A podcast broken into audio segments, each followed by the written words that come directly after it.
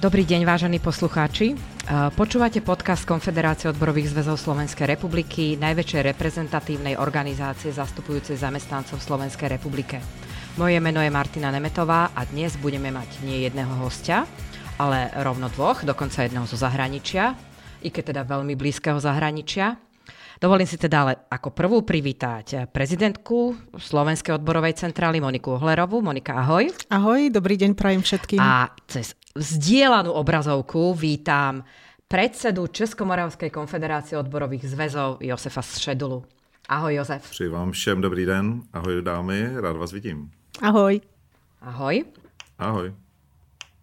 Tento náš dnešný podcast by sme zamerali na také československé vzťahy, priateľstvo, československú odborárčinu, možno trošku do minulosti, do súčasnosti a teda hlavne do súčasnosti. To by som zdôraznila. Takže častokrát pri zmienkach o aktivitách Konfederácie odborových zväzov Slovenskej republiky, rovnako aj Českomoravskej konfederácie zaznieva a môžem povedať z oboch strán, že spolupráca českých a slovenských odborov nepozná hranice a môže byť dokonca aj vzorom pre ostatné krajiny v rámci Európskej únie. Máme spoločnú minulosť, ale aj súčasnosť v tom európskom kontexte.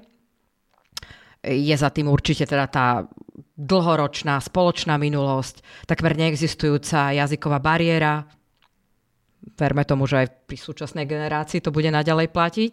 Úzke rodinné vzťahy, nejaké pracovné, kultúrne väzby medzi obidvoma národmi, Slovákmi aj Čechmi. A vlastne všetko toto dáva vlastne tušiť, že, že to nemôže byť ani inak. Zvykne sa však hovoriť, že slovensko-české vzťahy vyzerajú z Bratislavy inak, ako sú videné z Prahy. Takže Monika, na teba otázka. Aké sú československé alebo slovensko-české vzťahy medzi odborármi, medzi zamestnancami? Ja ich považujem, a vždy som ich považovala za výnimočné, exkluzívne, nadštandardné, výborné, priateľské. Myslím, že tieto vzťahy e, budujeme dlhodobo a udržiavame dlhodobo a ja v podstate ich ani nevnímam nejakou bratislavskou optikou. Už keby som to chcela nejak geograficky zaradiť, no tak by som mohla povedať, že to vnímam stredoslovenskou alebo banskobistrickou optikou, ale myslím si, že vo všeobecnosti si asi žiadne dva národy na svete nie sú tak blízke, ako sú si Česi a Slováci, čo je dané už aj tým, čo, čo si spomínala, nejakou spoločnou históriou, blízkosťou kultúr, jazykov. A určite aj v tej socioekonomickej rovine máme veľmi podobné problémy, e, prípadne problémy, ktoré vieme navzájom konzultovať, navzájom e, sa pri riešeniach inšpirovať a e, potom tie riešenia aj aplikovať a uplatňovať v našich krajinách. Ale ja osobne, alebo myslím, že všetci, čo tu sedíme teraz, sme sa narodili v Československu. A ja mám stále pocit, ako keby som fungovala v tom československom priestore, nikdy som nevnímala nejak uh, intenzívne hranice, ktoré by nás delili, aj keď mávam niekedy také chvíle, že mám pocit, že sa nám uh, Česi, uh, a myslím to v dobrom, aj ekonomicky, aj sociálne, a aj kultúrne a mentálne vzdialujú. Je to mm, myslené v dobrom smerom e, k Čechom a možno e, nie tak veľmi v dobrom smerom k Slovákom a teda k tomu nejakému mentálnemu nastaveniu na Slovensku. Ale vo všeobecnosti si myslím, že sme si veľmi blízki a aj na tej odborárskej úrovni vieme spoločne alebo môžeme spoločne presadzovať spoločné záujmy českých a slovenských zamestnancov zamestnancov aj na pôde Európskej um, odborovej konfederácie a teda aj uh, smerom k Európskej únii. A Pepo, tých Slovákov v Prahe je, ale nebudem teda len o Prahe hovoriť, aj v tých Čechách je o mnoho viac ako v opačnom garde, ako tých, aj, aj ľudí, ktorí pracujú na Slovensku. Skôr viac pracuje uh, Slovakov, Slovakov v Čechách. Rovnako je to ohľadom študentov, že viac slovenských študentov je na českých vysokých školách. Takže ako to vnímate vy? V České republice? Mm, kdybych to šlo udělat technicky, tak bych řekl CRLTC, CTRLV, neboli to, co řekla Monika, platí. Ale já to zkusím trošku rozvést, protože si myslím, že je to tak lepší. To znamená, eh, chtěl bych tomu říct eh, taky nějakou svou poznámku. Já mám s tou Bánskou Bystricí, která říkala Monika, eh, více než společného to, že ji znám a to, že jsem tam dva roky sloužil a pro mě to Made in Čekoslovakia, Čekoslovakia platí opravdu eh, vícenásobně. A já jsem nesmírně rád, že takto můžeme spolupracovat. On si to možná málo kdo umí představit, jak to funguje, ale za mě nemůže být nic přirozenějšího. Zavolat na Slovensko, zeptat se, jak se máte, nebo v čem můžeme pomoci, nebo naopak, to je vlastně to nejpřirozenější, co může být. Jako byste volali rodině, akorát, že je pár kilometrů vzdálená od toho vašeho bydliště. Nicméně, nic více, ale zároveň je to spojeno s nějakou emocí. A ta emoce je výrazně pozitivní.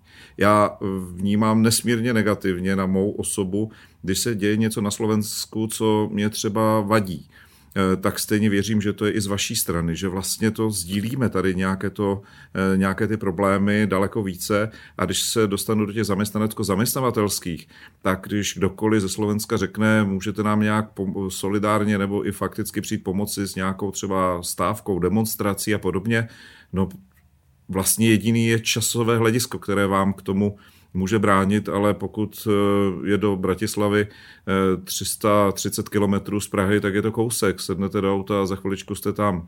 A to si myslím, že je něco, co jsme během těch posledních 32 let eh, udělali vždycky, když to bylo potřeba.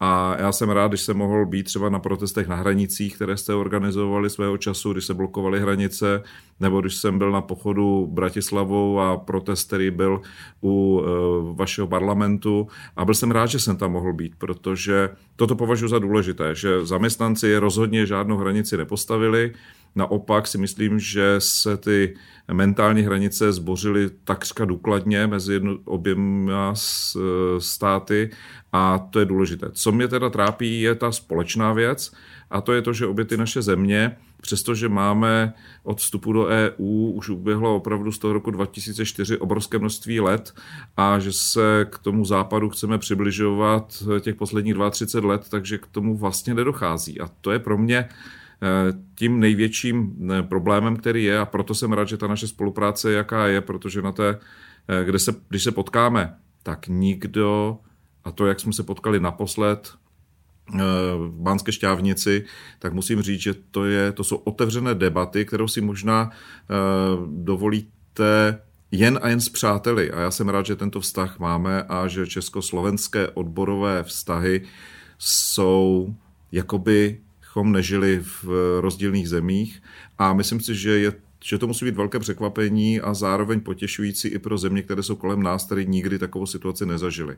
A když my dva se potkáme, tak eh, myslím si, že se stěží pro toho, kdo je z vnějšího světa, dá poznat, eh, že žijeme v rozdílných zemích. Myslím si, že prostě to je, to je tak silně srdcová záležitost, že snad to ani jinak nejde lépe uchopit. Takže já moc za to děkuju a e, například spolu s Monikou připravujeme a věřím tomu, že to vyjde, že bude společn, opět jednání společné tripartity české a slovenské a věřím tomu, že to někde na jaře roku 2024 proběhne, to znamená po vašich parlamentních volbách a přeju samozřejmě Slovensku eh, dobrý výsledek a slovenským zaměstnancům i odborářům špičkový výsledek, který pomůže eh, budoucímu směřování Slovenska tak, aby ty rozdíly mezi těmi zeměmi nebyly. Já bych si teda pro Česko přál, abychom ještě poskočili k tomu Německu, když máte za no. souseda no. Bavorsko, ono se to jako tak úplně nejednoduše vnímá, takže pojďme společně na úrovni Bavorska, mně by se to tak líbilo. Ono je to veľmi lákavá predstava a ako aby, sme, aby sa aj slovenskí zamestnanci, rovnako českí zamestnanci priblížili k tým zamestnancom v tej západnej časti Európy. A obidvaja ste to už spomenuli, že uh, vlastne dokážeme sa spojiť na tej európskej európskej úrovni v nejakom presadzovaní uh, záujmov slovenských a českých zamestnancov alebo zamestnancov z tej východnej uh, časti Európy. Uh, najmä čo sa týka teda ich zlepšovania pracovných podmienok, finančného ohodnotenia. Spomeniem aktivity na uh, ohľadom konvergencie minimálnej mzdy a podobne. Je to hlavná téma, že vlastne približiť naozaj tý, tie podmienky zamestnancov v oboch krajinách k, t- k tej Európskej únii. A Eurostat nie je niekedy k nám lichotivý, ale tie údaje sú pravdivé. Či už ide teda o tom, ako sa približujeme, aké sú naše mzdy v porovnaní s európskymi mzdami, nielen tie priemerné mzdy, ale aj, aj tá minimálna mzda, akú máme paritu kúpnej sily. Takže aké vidíte, alebo povedzte mi obidvaja, že to postavenie slovenských zamestnancov voči európskym európskym, e, tým zamestnancom z tých pôvod, alebo z tých prvých krajín členských Európskej únie a akí sú slovenskí alebo českí teda zamestnanci. Uh-huh. Monika. Um, to sú dlhodobé kampane, ktoré vedieme uh, v Českej republike, na Slovensku a to, aby sme sa oveľa rýchlejšie približovali k mzdovým, platovým, pracovným podmienkam zamestnancov, ktorí pracujú v krajinách alebo žijú v krajinách starších členských štátov Európskej únie. A aby tie podmienky odmeňovania boli rovnaké, pretože nie sú. My sme viedli kampaň za rovnakú prácu, rovnakú plácu, čiže tým sme chceli upozorňovať na to, že proste zamestnanec, ktorý vykonáva rovnakú prácu v Nemecku vo Volkswagene, má úplne inú mzdu, niekoľkonásobne vyššiu ako zamestnanec e, e, závodu Volkswagenu treba v Bratislave. No a e, aj teraz v dôsledku e, niekoľkých kumulovaných kríz vidíme, že napríklad kúpyschopnosť e, obyvateľstva na Slovensku e, rapidne klesla a dostali sme sa až na chvost krajín Európskej únie. Za nami je už len Bulharsko. Čiže kúpna sila našich miest, ale aj kúpna sila minimálnej mzdy naozaj poklesla alebo je veľmi slabá oproti iným krajinám a teda aj v porovnaní treba s Českou republikou alebo s okolitými krajinami V4, čo je veľmi zlý signál, signál a veľmi zlá situácia aj našich zamestnancov, ale aj celkovo obyvateľstva Slovenskej republiky. A takýmto spôsobom sa ešte viacej spomalilo to dobiehanie krajín západnej, západnej západnej Európy. Ja viem, že t- taká argumentácia ako keby zamestnávateľov, podnikateľov, biznis sektora um, je, že ako nemôžeme mať rovnaké platy Nemecko, Slovensko, Česko a podobne, pretože to značne závisí aj od produktivity práce, od vypro- vyprodukovanej hodnoty a tak ďalej. Áno, áno, tá produktivita práce a tu sa vždycky ako pýtajú, že, že čo sú tí Slováci alebo Česi menej aktívni, menej no, áno, produktívni? A, a ono na takú, ako, fakt na takú prvú signálnu reagujú, že ako slovenskí zamestnanci sú, sú leniví a málo pracujú, preto máme nízku produktivitu produktivitu práce. Ono to, ako keby tá, ten, to samotné slovné spojenie produktivita práce, ako keby mm, nabáda si myslieť niečo takéto. No, e, produktivita práce súvisí určite s tým, aké máme modely ekonomik, ktoré sú značne podobné v Českej republike a v Slovenskej republike. E, e, značná závislosť od priemyslu, priemyselnej výroby, automobilového priemyslu s nízkou mierou diverzifikácie práve do odvetví s vyššou pridanou hodnotou a tým pádom aj s vyššou produktivitou práce. A je pravda, že keď teda budem hovoriť za Slovensko, tak produktivita práce na Slovensku je nižšia ako produktivita vybraných krajín ev- e, západnej Európy alebo aj celkového priemeru Európskej únie a e, súvisí naozaj s tým, e, aký teda tu ekonomický model máme. A ekonomický model, ktorý teda okrem toho, čo som hovorila, málo investuje do inovácií, do nových technológií, do kvalifikácie pracovníkov a zamestnancov. A to sú práve nástroje alebo cesty, ako zvyšovať pridanú hodnotu, ako zvyšovať tým pádom produktivitu práce a tým pádom aj zvyšovať mzdy tým modelom, e, na akom fungujeme vyše 30 rokov, či už v Českej republike, na Slovensku, tak týmto modelom dostávame, alebo sme dostali zamestnancov do pasce stredných, respektíve nízkych príjmov, z, ktorých, e, z ktorej sa nedostaneme, pokiaľ naozaj sa nezačneme sústrediť na vedu, výskum, inovácie, celoživotné vzdelávanie, investície do, do nových technológií a podporu odvetví s vyššou pridanou hodnotou. A to bude nevyhnutné aj pre samotnú budúcnosť práce, o ktorej možno budeme aj hovoriť zabrzdiť sa, respektíve nereflektovať technologický vývoj a pretavovať ho do, potom aj do ekonomického modelu, uh, bude mať alebo môže mať naozaj veľmi negatívny drvivý dopad na našich zamestnancov. Dobre, uh, priemerná uh, minimálna mzda alebo minimálna mzda v susednom Rakúsku je tisíc... Už bude cez 2000 eur. Takmer ako, myslím, že okolo 2000 eur. Uh-huh. Uh, Pán predseda Českomoravskej konfederácie, kedy budú mať českí zamestnanci 2000 eurovú minimálnu mzdu? Preratané na české koruny. No, pokud eh, Rakušáci přistoupí k tomu, že si zredukují svou mzdu asi o 1500 euro, tak a to minimální, tak se dostanou rychle na naší úroveň, možná, že mm-hmm. předběhneme, ale... Čiže nebude to doběhanie ale... tým, že ne, to... oni sa budú k nám ja... približovať? Já připomenu eh, i pro ty mladší naše ty posluchače, že když jsme stali na náměstích v roce 1989, tak nám bylo říkáno, že se na úroveň třeba Rakouska, které bylo všeobecně vnímáno, že je na tom o něco málo hůře než Německo, tak se dostaneme za 8 až 10 let. Jenomže my jsme si to počítali. A teď do toho nezohledním tady tu hrůzu, co se děje minulý rok a letošní rok, co se inflace týká, tak je zřejmé, že ten časový úsek, kdy se dostaneme na úroveň těchto zemí, rozhodně není 8 až 10 let. Si někdo spletl evidentně eh, řády, ale 80 až 100 let. A to je při tempu, které je dlouhodobé. A když do toho zahrnu inflaci, která je tak stejně nehezká a šílená na Slovensku i v Čechách přibližně, my jsme měli loni 15,1%, letos předpokládáme někdy 11 až 12%, tak to znamená, že se vracíme s tou kupní silou té naší mzdy zpátky tak pět let. Takže když to vezmu nějaký příklad, jestliže si český zaměstnanec koupil 1. ledna roku 2022 za 100 korunů českou, a teď to přenesu zase zpátky, když jsme se bavili o tom Made in Czechoslovakia, tak eh, tehdy bylo žvíkačka Pedro za jednu korunu, takže na počátku roku 2022 by si jich koupil 100 a na konci roku 2023 si jich koupí v České republice tak asi jenom 70 za tu stejnou 100 korunu. A mzdy to vůbec nenásledují, takže k čemu dochází? Jestliže jsem dnes viděl rakouský nárůst eh, mest v kovoprůmyslu 9,9%, a u nás je tak někdy kolem 6, možná 7, tak to znamená, že se ještě oddalujeme. A to musím říct, že mi to teda vadí obrovským způsobem. Lidem se neříká pravda v té mzdové konvergenci neboli mzdovém přibližování.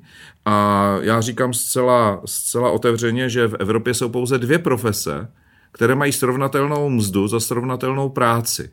A to je komisař Evropské unie a člen Evropského parlamentu. Jinak to nedopřávají nikomu. A ten rozdíl, který je ve firmách, které jsou zahraniční vlastnictví a působí na našem území, je vlastně čistý zisk, protože mnohé firmy na našem území ani nezaplatí českým nebo slovenským zaměstnancům výši povinné minimální mzdy, kterou třeba mají platit v Rakousku nebo v Německu, a to na naší průměrné mzdě. Takže to považuji za naprosto nevýdané. Myslím si, že vlády, ať už byly jakékoliv, tak by se měly věnovat té konvergenci, tak, protože to je o spokojenosti občanů s vlastním životem. A když člověk bude mít peníze, tak bude kupovat ty výrobky. Když nebude mít peníze, tak nebude kupovat ani výrobky, ani služby. A mohou nám do budoucna hrozit docela výrazné, eh, výrazná hladová území, kde nebude dost práce, protože lidé nebudou mít peníze na to, aby ji zaplatili. Takže já tady kladu tu budoucnostní otázku, která říká, chceme bohatou společnost, tu ale nemůžeme postavit na nízkých mzdách, ať už to minimální, nebo na mzdě eh, celkové. A ještě jednu poznámku k tomuto, když tady hovoříme o Rakousku. Jestliže v Rakousku v kovoprůmyslu je nějakých dosavatních 2050 euro minimální mzda, tak je nutno připomenout, že se nevyplácí 12krát, ale 14krát za rok. Kdyby český nebo slovenský zaměstnanec měl průměrnou, průměrnou výplatu 2000 euro, ne minimální, jenom průměrnou, tak si myslím, že by ty naše země vypadaly eh, úplně jinak, velmi bohatě, s velkou spotřebou, s velkým množstvím služeb. A ještě jste hovořili o té přidané hodnotě. Já si vůbec nemyslím, že české a slovenské firmy, kde pracují naši zaměstnanci, jsou nějaké nemoderní nebo bez technologií nebo něco podobného, nějaké zaostalé. Ne, to jsou moderní firmy se všemi technologickými vychytávkami. Problém jenom je, že se ta přidaná hodnota, která se u nás vytvoří, tak se vyveze mimo naše země. A to považuji za velmi špatné a řeknu k tomu ještě jeden takový konkrétní příklad pro lepší představu. Řekněme, že se firma jmenuje ať nepoužiju nějaký název, třeba A, ať to ze všeobecním. A tato firma v Čechách je dcerou nějaké zahraniční korporace a vyrábí tady nějaký výrobek. Od A až do finále. Finální produkt. Jenomže nějaká jiná ceřiná společnost této matky eh, je ta, která to formálně a účetně dodává do té továrny, kde se to, ti naši lidé to vyrobí. Naši lidé to vyrobí, dají tam tu přidanou hodnotu toho finálního produktu, ale zase jiná ceřiná společnost, umístěna v zahraničí, je ta, která to prodává a dává tam tu přidanou hodnotu. A u té naší firmy to vypadá, že má 3 až 5% marži a že vlastně, když přijdete s požadavkem na mzdy, tak vlastně oni nemají jednu kapsu prázdnou a druhou mají vysypanou. Jestli se takto budeme chovat té budoucnosti, tomu přibližování, k tomu, abychom bohatli, tak v tom případě se můžeme dostat do přesně opačného pólu a to je to, že může vzniknout nespokojenost, radikalizace společnosti a zcela jiný průběh, než bychom si přáli. Ano. I to je bohužel role odboru. A je to tak, spomenul si aj eh, tu výšku navýšenie platov v Rakúsku v tom jednom odvetví. A sme toho svetkami v podstate za posledné možno tri mesiace eh, v celej Európe, najmä v tej západnej časti, že tí zamestnanci si za tými svojimi platmi a tým, čo chcú dosiahnuť, doslova idú, protestujú, stav, štrajkujú po česky, stávkujú. Uh, a vieme, že vlastne len keď budú lepšie platy, ľudia budú spokojní, bude aj sociálna ochrana, budú mať svoju, budú mať uh, svojimi mzdami a platmi zabezpečenú istú kúpyschopnosť, vtedy bude vlastne udržaný nejaký ten sociálny pokoj. Ty si to pred chvíľkou pomenoval a poviem, že ten my to vždy tak spomíname, že udržať sociálny zmier nie je, nie je jednoduché a je to veľmi dôležité a je to v podstate taká tá najcenejšia hodnota, ktorú máme. Zatiaľ na Slovensku, rovnako v Čechách, sa ho podarilo udržať, ale za akú cenu? No, já tady můžu říct, že já budu hovořit o České republice a náladě v České republice. Já si myslím, že je to v situaci jako, když máte nastraženou bombu, moc o ní nevíte a u toho si hrajete se zápalkami a tak je škrtáte. A teď si jenom eh, neuvědomujete, teď to říkám z pohledu jako vlády, že si vůbec neuvědomuje ta vláda, že jenom jednou stačí, aby ta jiskra eh, odskočila eh, jinde a ta exploze přijde. A lidé to dávají velmi silně najevo. Eh, takové množství demonstrací, které se v České republice momentálně děje a jejich eh, razance rozhodně nevypovídá o klidu a pohodě ve společnosti. A vláda místo toho, aby to podporovala, tak to ještě zhoršuje. A to je zrovna měli jednání k důchodové reformě, kde chtějí z, z prodloužit věk pro odchod do důchodu, snížit náhradový poměr pro důchodce, to znamená vlastně ten budoucí důchod v nějaké podobě. Eh, jedna pozitiv, jedno pozitivum tam rozhodně musím říct a to je to, že se přichází s návrhem, aby lidé, kteří pracují v těžkých a náročných profesích, šli do důchodu o pět let dříve. Otázka zní, v jaké kondici se ho dožijí, pokud se bude prodlužovat věk. Ale zpátky k tomu, já myslím, že ta společnost je opravdu eh, v tak třaskavé situaci jako nikdy předtím. Jako nikdy předtím. A kam to může vést? To už jsem zmínil, k nebezpečí radikalizace společnosti, k podpoře politických subjektů, které nemají za svůj cíl stabilitu, ale naopak eh, vykazují znaky destability. No a to rozhodně není dobrá zpráva. Takže já si myslím, že eh, my určitě nebudeme sociální dialog eh, brát tak, že ho vedeme proto, aby byl jen sociální smír. Já nevidím důvod pro to za každou cenu, protože za každou cenu držet by mohlo také znamenat, udělat zásadní chybu a tu my rozhodně e, neuděláme. No, situácia eskalovala aj na Slovensku vlastne na jeseň minulého roka, kedy v súvislosti aj s tou neskutočne rastúcou infláciou, uh, ešte s nejakými takými uh, dopadmi covidu, naozaj ľudia, ľudia ostali v takom váku, pretože ceny rástli, všetky náklady, ale, ale necítili ani teda z, z toho strany vlády, alebo možno, a, a, a nie len tá zamestnanci, ale aj zamestnávateľia, žiadnu nejakú oporu alebo žiadnu podporu. Bolo to dosť ako výrazné. Ja by som možno nadviazala na to, čo hovoril Pepo a zobrala to tak viac zo široka a možno viac tak možno sociologicky alebo filozoficky. Problémom, jedným z problémov na Slovensku je, že sa asi už dávno prestalo diskutovať o naozaj vážnych sociálnych, ekonomických témach. Nediskutuje sa o práci a celkovo o svete práce a nediskutuje a nehľadajú sa riešenia, ako krajinu posúvať ďalej. Hej, budem teraz hovoriť za Slovensko, ale možno obdobná situácia je, je aj v Českej republike. A ako posúvať krajinu ďalej? E, sociálne, ekonomicky, aj v tom kontexte e, e, práce. A práve ten svet práce je prostredím, kde môžeme hľadať aj korene radikalizácie, nárastu extrémizmu, ale aj nárastu rôznych sociálnych patologických javov, negatívnych javov spoločnosti, ktoré sa potom tak ako prejavujú nejakým demonstrovaným konfliktom. Ale keď si vezmete, aké protesty sa organizujú napríklad na Slovensku za o, o posledné obdobie, ak odmyslím protesty, ktoré sme organizovali my, či už na úrovni odborových zväzov alebo konfederácie, alebo na úrovni odborových organizácií, ktoré naozaj mali za cieľ sociálne ekonomické témy, zvyšovanie miest a platov napríklad a boji s infláciou. A, a, a náš veľký protest bol protest proti chudobe, obdobne takisto aj na, v Prahe organizovaný ČMKOS. Tak e, tie protesty sa sústredia úplne okolo iných tém, ako sú sociálno-ekonomické. A tém, ktoré tiež vedie politická reprezentácia a, a zrejme bude aj súčasťou, alebo už je, sú tieto témy súčasťou predvolebného boja. A opäť budeme svedkami toho, že aj v tomto predvolebnom období uh, politické uh, elity, reprezentácia, politici, politické strany uh, nebudú zvádzať konflikt o sociálnu, ekonomickú mm, problematiku a o, mm, o to, akú majú predstavu o svete práce a ako eh, sa budú, neviem, ako, ako vidia pozíciu pracujúceho človeka, ale tie témy budú opäť eh, úplne iného zamerania ale samotná frustrácia, ktorá vytiahne e, toho človeka na nejaký protest, ktorý je úplne o inej téme, ako je sociálna a ekonomická, samotná e, frustrácia vychádza práve zo znezvládnutia ekonomickej a sociálnej situácie na Slovensku.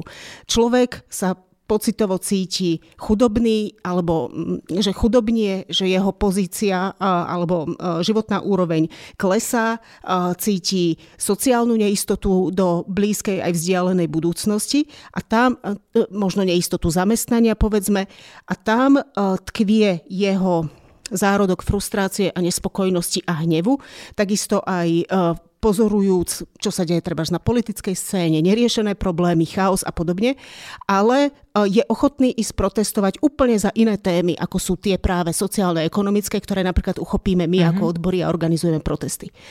A mm, e, toto je e, v, značnej miere veľká zodpovednosť politikov za posledných 30 rokov. To nie sú 3 roky, to je, eh, to je niekoľko desiatok rokov nezvládania eh, práve sociálnych, ekonomických problémov a riešení. A keď s nejakými prichádzajú, tak eh, sú vytrhnuté z kontextu, sú uchopené neodborne, neriešia podstatu problému a sú skôr nastavené populisticky na zháňanie rýchlych politických bodov v predvolebnej kampani.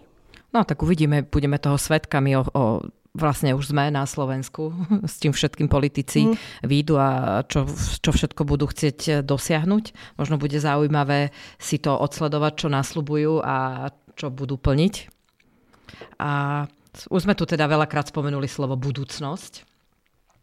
Nejaké výzvy pred 4-5 rokmi bolo e, priemysel 4.0, bolo mm. to proste tento takýto slogan, alebo ako by som to pomenovanie nejakého takého stavu spoločnosti v, e, v, v zamestnávaní, proste priemysel 4.0. Neviem teraz povedať, že či bol výzov alebo strašiakom, skôr to bolo možno chápané ako, ako taký strašiak, že čo to prinesie, ako, ako to ovplyvní zamestnancov, ako to ovplyvní zamestnanecké prostredie, trh práce, že ako čo všetko nám zoberie priemysel 4.0, mm. tak ako to bolo to strašne, ako boli všetky priemyselné revolúcie, ktoré sme tu mali, mali doteraz. Zrazu sme v období digitalizácie, uh, chat GPT a mm. umelej inteligencie. Takže čo si myslíte vy? aký bude ten trh práce mm. v našich krajinách. Len malá poznámka, keď si spomenula priemysel 4.0 ja mám pocit, že priemysel 4.0 je už strašné nebol? retro. Áno, Ale... a že ani, ani neprebehol. My sme roky, to boli roky dozadu, sme uh, v podstate tlačili aj na vládu spolu so zamestnávateľmi, že teda akým spôsobom sa uh, ide naša krajina, ako sme pripravení na priemysel 4.0, čo teda Nemci už mali opatrenia, pripravovali sa, uh, bol uh, práca 4.0 a tak ďalej. A tak nejak, neviem, nejak nás to lízlo, Mm-hmm. A mhm. už je priemysel 5.0 a presne už sa bavíme o vplyve umelej inteligencie na svet práce. Tak e, neviem, či nás to bude len tak okrajovo lízať, alebo nás to úplne zomelie. Ja si skôr myslím, že ak teda nebudeme pripravení a nebudeme naozaj e, zásadným spôsobom analyzovať sociálne dopady a pripravovať sa na sociálne dopady digitalizácie, nie len už automatizácia a robotizácie, to nie je budúcnosť. Tá, tá budúcnosť je už v podstate prítomnosť a nebudeme pripravení na to, aké sociálne dopady budú mať klimatické zmeny, um, tranzícia ekonomík na bezuhlíkové ekonomiky a podobne. A nebudeme na tieto dopady pripravení, tak nás to naozaj zomelie. Aj vzhľadom na charakter opäť uh, našich ekonomík, uh, to, že sme priemyselné krajiny, uh, už pri analýzach priemyslu 4.0 vychádzalo Slovensko ako jedna z najviac ohrozených krajín vzhľadom teda na charakter priemyslu, 60% pracovných miest sa malo zásadným spôsobom zmeniť práve pod vplyvom robotizácie a digitalizácie. A teraz môžeme očakávať a negatívne scenáre a, a pozitívne scenáre. Čiže a, tá digitalizácia alebo umelá inteligencia nemôže byť len strašiakom, my aj musíme... Určite aj prínosom. prínosom. To ale záleží od toho, a, akým spôsobom uchopíme tieto výzvy a ako sa na ne pripravíme.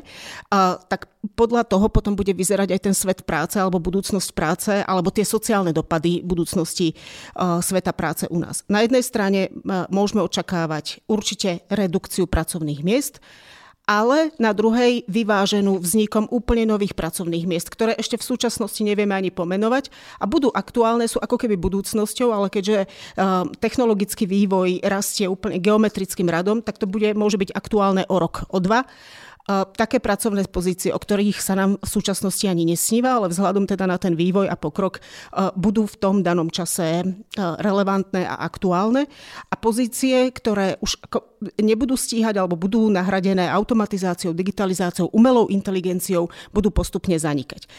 Tam by som skôr povedala a podľa sledovania, ako vyzerá trh práce v súčasnosti, si skôr myslím, že dochádza k vyváženému stavu vzhľadom aj na stav zamestnanosti u nás. E, e, zatiaľ nie sme konfrontovaní takou redukciou pracovných miest, že by narastala nezamestnanosť.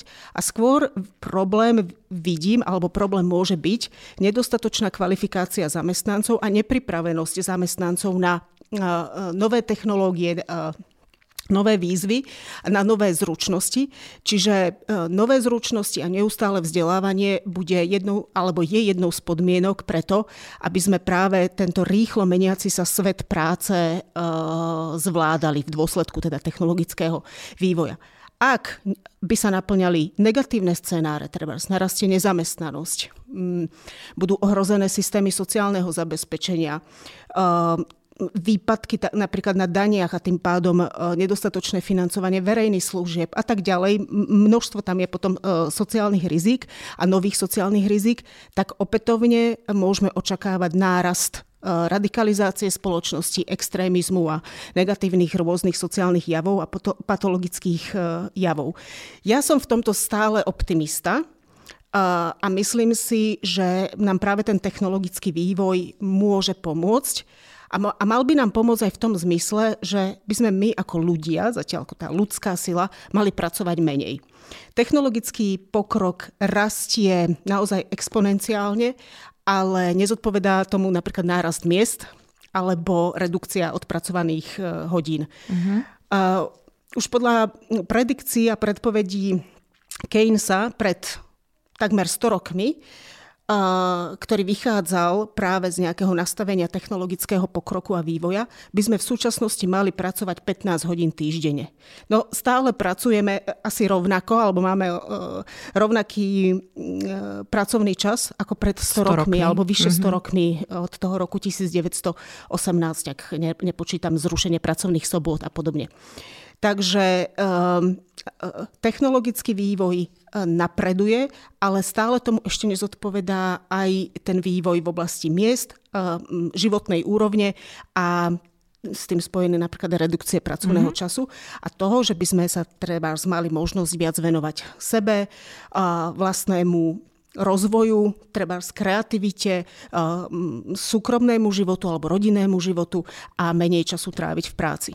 A Pep, Jozef, naši zamestnávateľia s obľubou používajú v súvislosti s týmto, že aké majú mať tí zamestnanci v budúcnosti alebo s tým, čo sa teraz deje, že aké majú mať e, zručnosti, aké majú mať požiadavky. Veľakrát ako používajú také, že, že veď, ale tí, ono to stojí na tých zamestnancov, oni nie sú ochotní sa vzdelávať, oni si nechcú zvyšovať kvalifikáciu, ne, nemajú záujem sa rekvalifikovať a akože sami od seba nič, a že čakajú, že však ako tak štát, zamestnávateľ, tak ako nejako ma vyvzdelaj ďalej, ak, ak chceš, hej?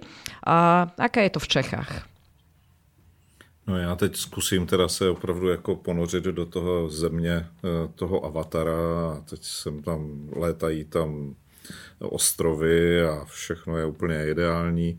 Tak mám tu křišťálovou kouli, koukám do ní a říkám, tak nebylo by mi líp a České republice je líp, kdyby v tom parlamentu sedělo 200, 200 eh, humanoidů napojených na AI, s obrovským množstvím informací, nepřijali by ty rozhodnutí, které přijímají rozumnější pro ty lidi, pro ten lepší život, než když to dělají oni osobně? Neboli kladu si možná otázku daleko zásadnější, to znamená, jak ten život budoucnostní bude. To, co Monika říkala, to znamená, že my se tady zabýváme tím, jak, jak je zapojit, ale za mě, když ty práce vypadnou, nebudou, tak nebude taky, nebudou daně, protože nebudou ti zaměstnanci, kdo je bude platit. Nebude to pojištění, ani důchodové, ani zdravotní. A z čeho ty lidi tím pádem budou inkasovat ty peníze, když nebude ta produkce a budou to dělat pouze roboti? To je velice nebezpečná situace. To znamená, my nemůžeme řešit jen tu otázku že přijdou, protože oni přijdou až tehdy, až budou eh, stejně laciní, jako jsou naši zaměstnanci. To si taky uvědomíme a to já tím nestraším. My budeme požadovat vyšší mzdy a lepší, lepší život, ale rozhodně nebudeme stát proti těm robotům. Už se mi teď nedávno zase někdo ptal. Já jsem říkal, my nebudeme dělat eh, hackery a nebudeme eh, napadat cloudy, a aby nebyl přístup k těm datům. To je prostě evoluční vývoj. Ale faktem je, že poznámky typu, že se lidé nechtějí vzdělat, no ale o toho musí být taky zaměstnavatel, který to podpoří. A jestliže český zaměstnanec vlastně e, jediný vzdělávací proces je v případě, kdy je to povinné v souvislosti s výkonem jeho práce, a zákonník práce neumožňuje třeba celoživotní vzdělávání tím, jako je v severských zemí, že má třeba jednou za nějaký časový úsek 14 dnů hrazených jako náhradu mzdy a může se vzdělat v oblasti, v jaké chce. Ne v jaké chce zaměstnavatel, aby se mohl rozvíjet. Dále eh, ani v jedné naší země neexistuje celoživotní vzdělávání v tom pojetí severských zemí. Vůbec. My vlastně nedbáme na tu budoucnost. A výmluva na to, že zaměstnanec nechce, no ale zaměstnanec se taky bojí, protože potom výsledek může být, že on dojde na to vzdělávání a potom mu někdo řekne, no jo, ale já jsem to tady musel za tebe odpracovat, tak potom tam nikam také nepůjde. Nebo mu nenabídnou žádnou novou profesi, která by ho v té věci uspokojila. Ale bude to, až přijde ta nová technologie, například. Já se nebojím té budoucnosti tak hodně na straně jedné, ale já se opravdu bojím více tomu, toho rozhodování těch politiků, kde je snaha s novou technologií přijít ještě s vyšším ziskem, s vyšším ziskem ještě dát menší poměr těch mest a ještě zhoršit ten život těm lidem. Tam není ta snaha, bude vyšší zisk, my vám dáme více peněz, ať se máte lépe. Už jsme to tady deklarovali před malou chvíli, když jsme se bavili o, té, o tom přibližování. Kdyby to bylo tak idealistické, tak my už přece musíme mít mzdy na úrovni třeba 60% Německa nebo 80% Rakouska. Ale my to nemáme. Takže tady je někde základní problém. Že tady někdo pohlíží na člověka, buď to jako zdroj pracovní síly, ale neadekvátně odměněné. Teď uvažují, že ho nahradí nějakou umělou inteligencí nebo něčím podobným, jenomže si to nechtějí teď dovolit, protože zjistili, že je prostě pořád ještě ta umělá inteligence dražší. Druhá věc je, jaké budou naše postupy. A my jsme se právě i na našem setkání, které eh, spolu míváme jako vedení odbou, odborových centrál, tak jsme se taky bavili o jiných technologiích, které fungují. A ty nové technologie jsou velmi nepřátelské i k mladým lidem, kde najednou se cena práce dostává do celosvětového souboje. Takže spolu soupeří o budoucí zakázku zaměstnanec, který pracuje ve Spojených státech a žije ve Spojených státech se zaměstnancem třeba nevím, třeba v Zimbabve. Jenomže ten rozdíl těch nákladů, které může a požaduje ten americký zaměstnanec a ten, který žije v Zimbabve, je naprosto rozdílný. A v, ten, tu chvíli ten americký není schopen takto podlézt tu cenu práce, protože se za to neuživí. Takže my jsme tady ve velké kombinaci věcí. Nejenom to, co se děje na tom našem trhu práce, na tom, že někdo na nás pohlíží, že my se něco nechceme. Ale my se chceme přizpůsobit budoucím technologiím. To je jako bychom řekli, že bychom že když se zaváděla třeba bankovní, eh, bankovní operace prostřednictvím mobilu, takže to nezvládneme. A to není pravda. Zvládly to v podstatě všechny generace. Všechny, napříč. I ta starší, i ta mladší. A je naprosto běžné, že dneska operujete z mobilního telefonu. A naučili jsme se to nějak spontánním způsobem. Ale tady se bavíme o něčem větším. O tom, jestli vzdělávací systém lidi připravuje na budoucí život, anebo jenom na ten aktuální život. A pokud jenom na ten aktuální, proč? Co můžeme udělat pro to, aby se to změnilo? A i to, že tady teď vedeme rozhovor na 330 km vzdálenost, možná jsme si tady toto před 15 lety vůbec neměli představit, že k tomu dojde. A dnes tady máme vizuální kontakt, máme zvukový kontakt a e, je to vlastně naprosto přirozené. Takže já myslím, že některých věcích se bát nemusíme, některých věcí bychom se bát měli, u některých bychom už dávno měli dát velké upozornění třeba u sdílení dat o člověku, to si myslím, že bychom měli být nesmírně opatrní, protože já osobně jsem byl předmětem elektronického stíhání v době, kdy to ještě u nás nebyl trestný čin v té podobě, jako se to dá e, řešit dnes. A musím říct, že jsem si opravdu užil své. Takže jsou věci, které se nedělají a dělat bych se rozhodně měli. No a potom ještě je to, že přichází ty technologie tak rychle, že třeba nezvládáme vyhodnotit jejich škodlivost pro organismus. To znamená příklad 3D eh, tiskárny dneska budou eh, a umí už eh, dneska tisknout z různých materiálů, od kevlaru počínaje až po běžné materiály, ale to třeba někdo má doma, tiskne si a ani netuší třeba, co to přináší za nebezpečí pro jeho život, jeho blízkých a podobně. Takže za mě ten, ta paleta e, budoucí, ne už vlastně současná, je tak rozsáhlá, že já jsem rád, že my se o tom takto bavíme, ale byl bych rád, aby lidé nebyli úplně nejdůvěřivější ve spoustu oblastech. Aby se ptali, e, aby se ptali, jestli je to pro jeho zdraví takové či jiné a aby měl objektivní informace. Protože jakmile se vám potom už stane, že si to zdraví třeba zkazíte na nějakém stroji, e, příklad, možná pro někoho teď použiju název který ještě neslyšel, je to exoskeleton se to jmenuje. Je to vlastně sada různých věcí, které se eh, připoutá na tělo toho člověka nebo zaměstnance a on dosud měl hranici, že může unést 20 kg, ale najednou bude moci nést něco, co váží 100 kg. A to je samozřejmě úplně jinak nebezpečné pro jeho pracovní život, protože potom se stane nějaká náhoda a může ho to Eh, může ho to třeba i připravit do život nakonec. Ano, Takže o, o tejto myslím si, že těch věcí je fakt velká spousta. Presne, jako ja si myslím, že toto by nám možno do budúcna máme, máme námed na, na ďalšiu diskusiu naozaj o tej budúcnosti sveta práce v 21. storočí, v tomto našom storočí. Nám... My sme sa vlastne dotkli okrajovalo len niektorých len, takých presne, tém. Leb... A len, len poviem, že uh, ktorý z politikov vôbec otvára, alebo uh, ktorá strana Eh, otvára vôbec tieto otázky a zaoberá sa nimi. Vôbec. Ak sa o tom nebavíme my, tak absolútne nikto neuchopuje práve tieto témy. A to som ti chcela, Pepo, len povedať, že eh, keď si hovoril, že pred pár rokmi sme si nevedeli predstaviť, že takto na diálku budeme nahrávať podcast, tak možno, že o pár rokov alebo mesiacov tam miesto teba bude sedieť humanoid, kým ty fyzicky budeš na rokovaní s nejakým humanoidným ministrom, alebo budeš ležať niekde na pláži, oddychovať a užívať si a zatiaľ tvoj hologram všetko ostatné vybaví. Áno, ten svet práce sa no, veľmi mení. Přiznám se, že se děsím. Teď jsem se docela polekal. Teď si mám různé vizuální představy, teda přiznám se, a když jsem viděl našeho ministra práce a teď si představím, že tam bude nějaký humanoid, tak já se přiznám, že jsem velmi konzervativní. Já radši humanoidku teda v tom případě. Uh, dobre, ja, ja by som uh, tento náš podcast uh, zakončila veľmi takou jednoduchou otázkou. Je 1. maj, Sviatok práce. Myslíte si, že o 15 rokov, o 20 rokov a budú ešte zamestnanci a vedieť, čo je to Sviatok práce, 1. maj, jeho, jeho význam, budú si ho pripomínať, budú, budú ho oslavovať? Mm-hmm. Budú mať čo oslavovať? Budú mať čo oslavovať? Um, aj v minulosti, keď sme sa vždy bavili o mm, tom technologickom pokroku a jeho dopadov na svet práce, tak sme sa bavili aj o tom, že či, potom, či vôbec práca nezanikne, ako tá práca vykonávaná ľuďmi. Však e, ešte v románoch Žila Verna sme a pri ich čítaní snívali o tom, že raz všetku prácu budú robiť za nás roboti a čo budeme robiť my? My asi budeme, ja neviem, oddychovať a venovať sa záľubám a podobne.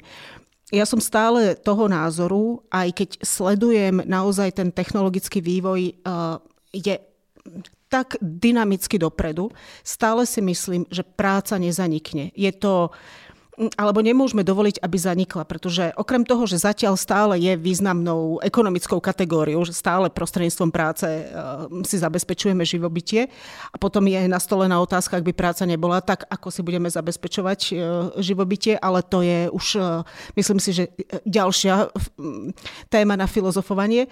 Zároveň je významnou aj socializačnou kategóriou. My jednoducho potrebujeme ako keby kontakt s inými bytostiami a s inými ľuďmi ľuďmi. Veď len samotný COVID ukázal, ako utrpelo mentálne, psychické zdravie trebárs študentov, žiakov, ale aj pracovníkov, ktorí boli dlhodobo odlúčení.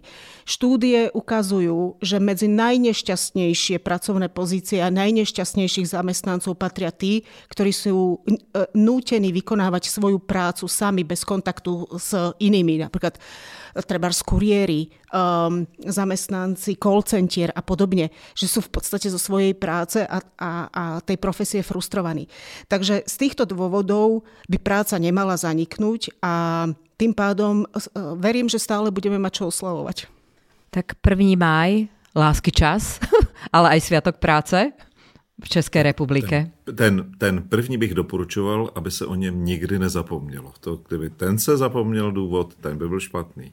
Co se týká toho svátku práce jako takového, v Praze se poprvé oslavoval svátek práce v roce 1890 na Střeleckém ostrově. A myslím si, že ti, kteří tam byli, tak by je ani nenapadlo, že jich pra, pra, pra vnučky a vnoučata budou někdy takto mezinárodně o tom debatovat. A já si myslím, že nezanikne. Že nezanikne ani ten důvod pro tu oslavu. Proč nezanikne? Já bych rád věřil, že úcta k práci druhému, úcta k práci jako takové, práce jako socializ- socializační prvek, práce jako způsob obživy eh, tady zůstane. A zůstane tady velmi, velmi dlouho. A z toho důvodu si myslím, že je důvod. I pro nás je to otázka toho, o čem bychom rádi debatovali. Ale my paradoxně i po těch 33 letech od revoluce se bavíme vlastně o tom tež, o důstojnosti té práce, o nedostatečné odměně, o tom, že jsou lidé nespokojení, jak se ten kapitalismus s ním chová. A z tohoto titulu si myslím, že je obrovský důvod se o tom nejenom bavit, ale ten svátek práce připomínat, připomínat ty důvody, které jsou bohužel v některých případech stále platné, nejenom u nás, ale zejména ve světě. A já jsem rád, že to děláme společně, protože eh, kdo chrání toho druhého, obzvláště toho, kdo je v práci, tak si myslím, že by měl být tou společností vyzdvihován, oslavován a nikoli, jak se mnohdy děje, že za to, že chráníme zaměstnance, nám někdo nadává, vyhrožuje, co si to vůbec dovolujeme chtít vyšší mzdy, takže já sděluju, že u této příležitosti svátku práce, že by si to nejenom dovolovat budeme, ale ta naše eh, snaha o lepší život bude pokračovat a když nás tomu donutí, tak to bude i za božlivých okolností. Dobre. Ďakujem pekne. Ja ďakujem a ďakujem, ďakujem ti Pepo, že, že si sa s nami spojil a že sme mohli tento prvomájový podcast natočiť spolu s tebou. A verím, že nájdeme ešte mnohé témy na takýto spoločný československý podcast, lebo naozaj tá jazyková bariéra je, je veľkým, alebo nebariéra je veľkým ako benefitom, uh, ktorý máme a aj pre našich všetkých poslucháčov, ktorí nás počúvajú na slovenskej strane, rovnako verím tomu, že aj na tej českej.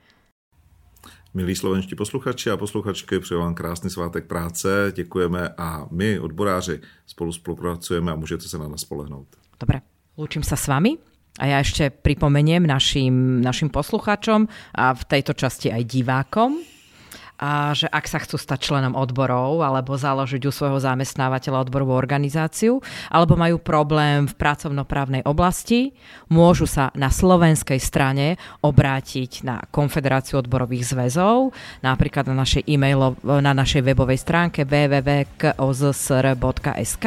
Nájdu si tam naše klientské centrum odborov a kľudne nám napíšu, zatelefonujú. Rovnako na českej strane sa môžu obratiť na Českomoravskú konfederáciu odborových zväzov. google.sk Českomoravskú konfederáciu vám vyhľadá. Dobre. www.cmkos.cz Budeme sa tešiť. Dobre. Dovidenia. Dovidenia a krásny 1. maj prajem celému Československu. Naschledanou, díky moc, devčatá. Ahoj, ahoj. Ahoj. Ahoj. Tento podcast je súčasťou projektu Podpora kvality sociálneho dialógu, ktorý sa realizuje vďaka podpore z Európskeho sociálneho fondu a Európskeho fondu regionálneho rozvoja v rámci operačného programu Ľudské zdroje.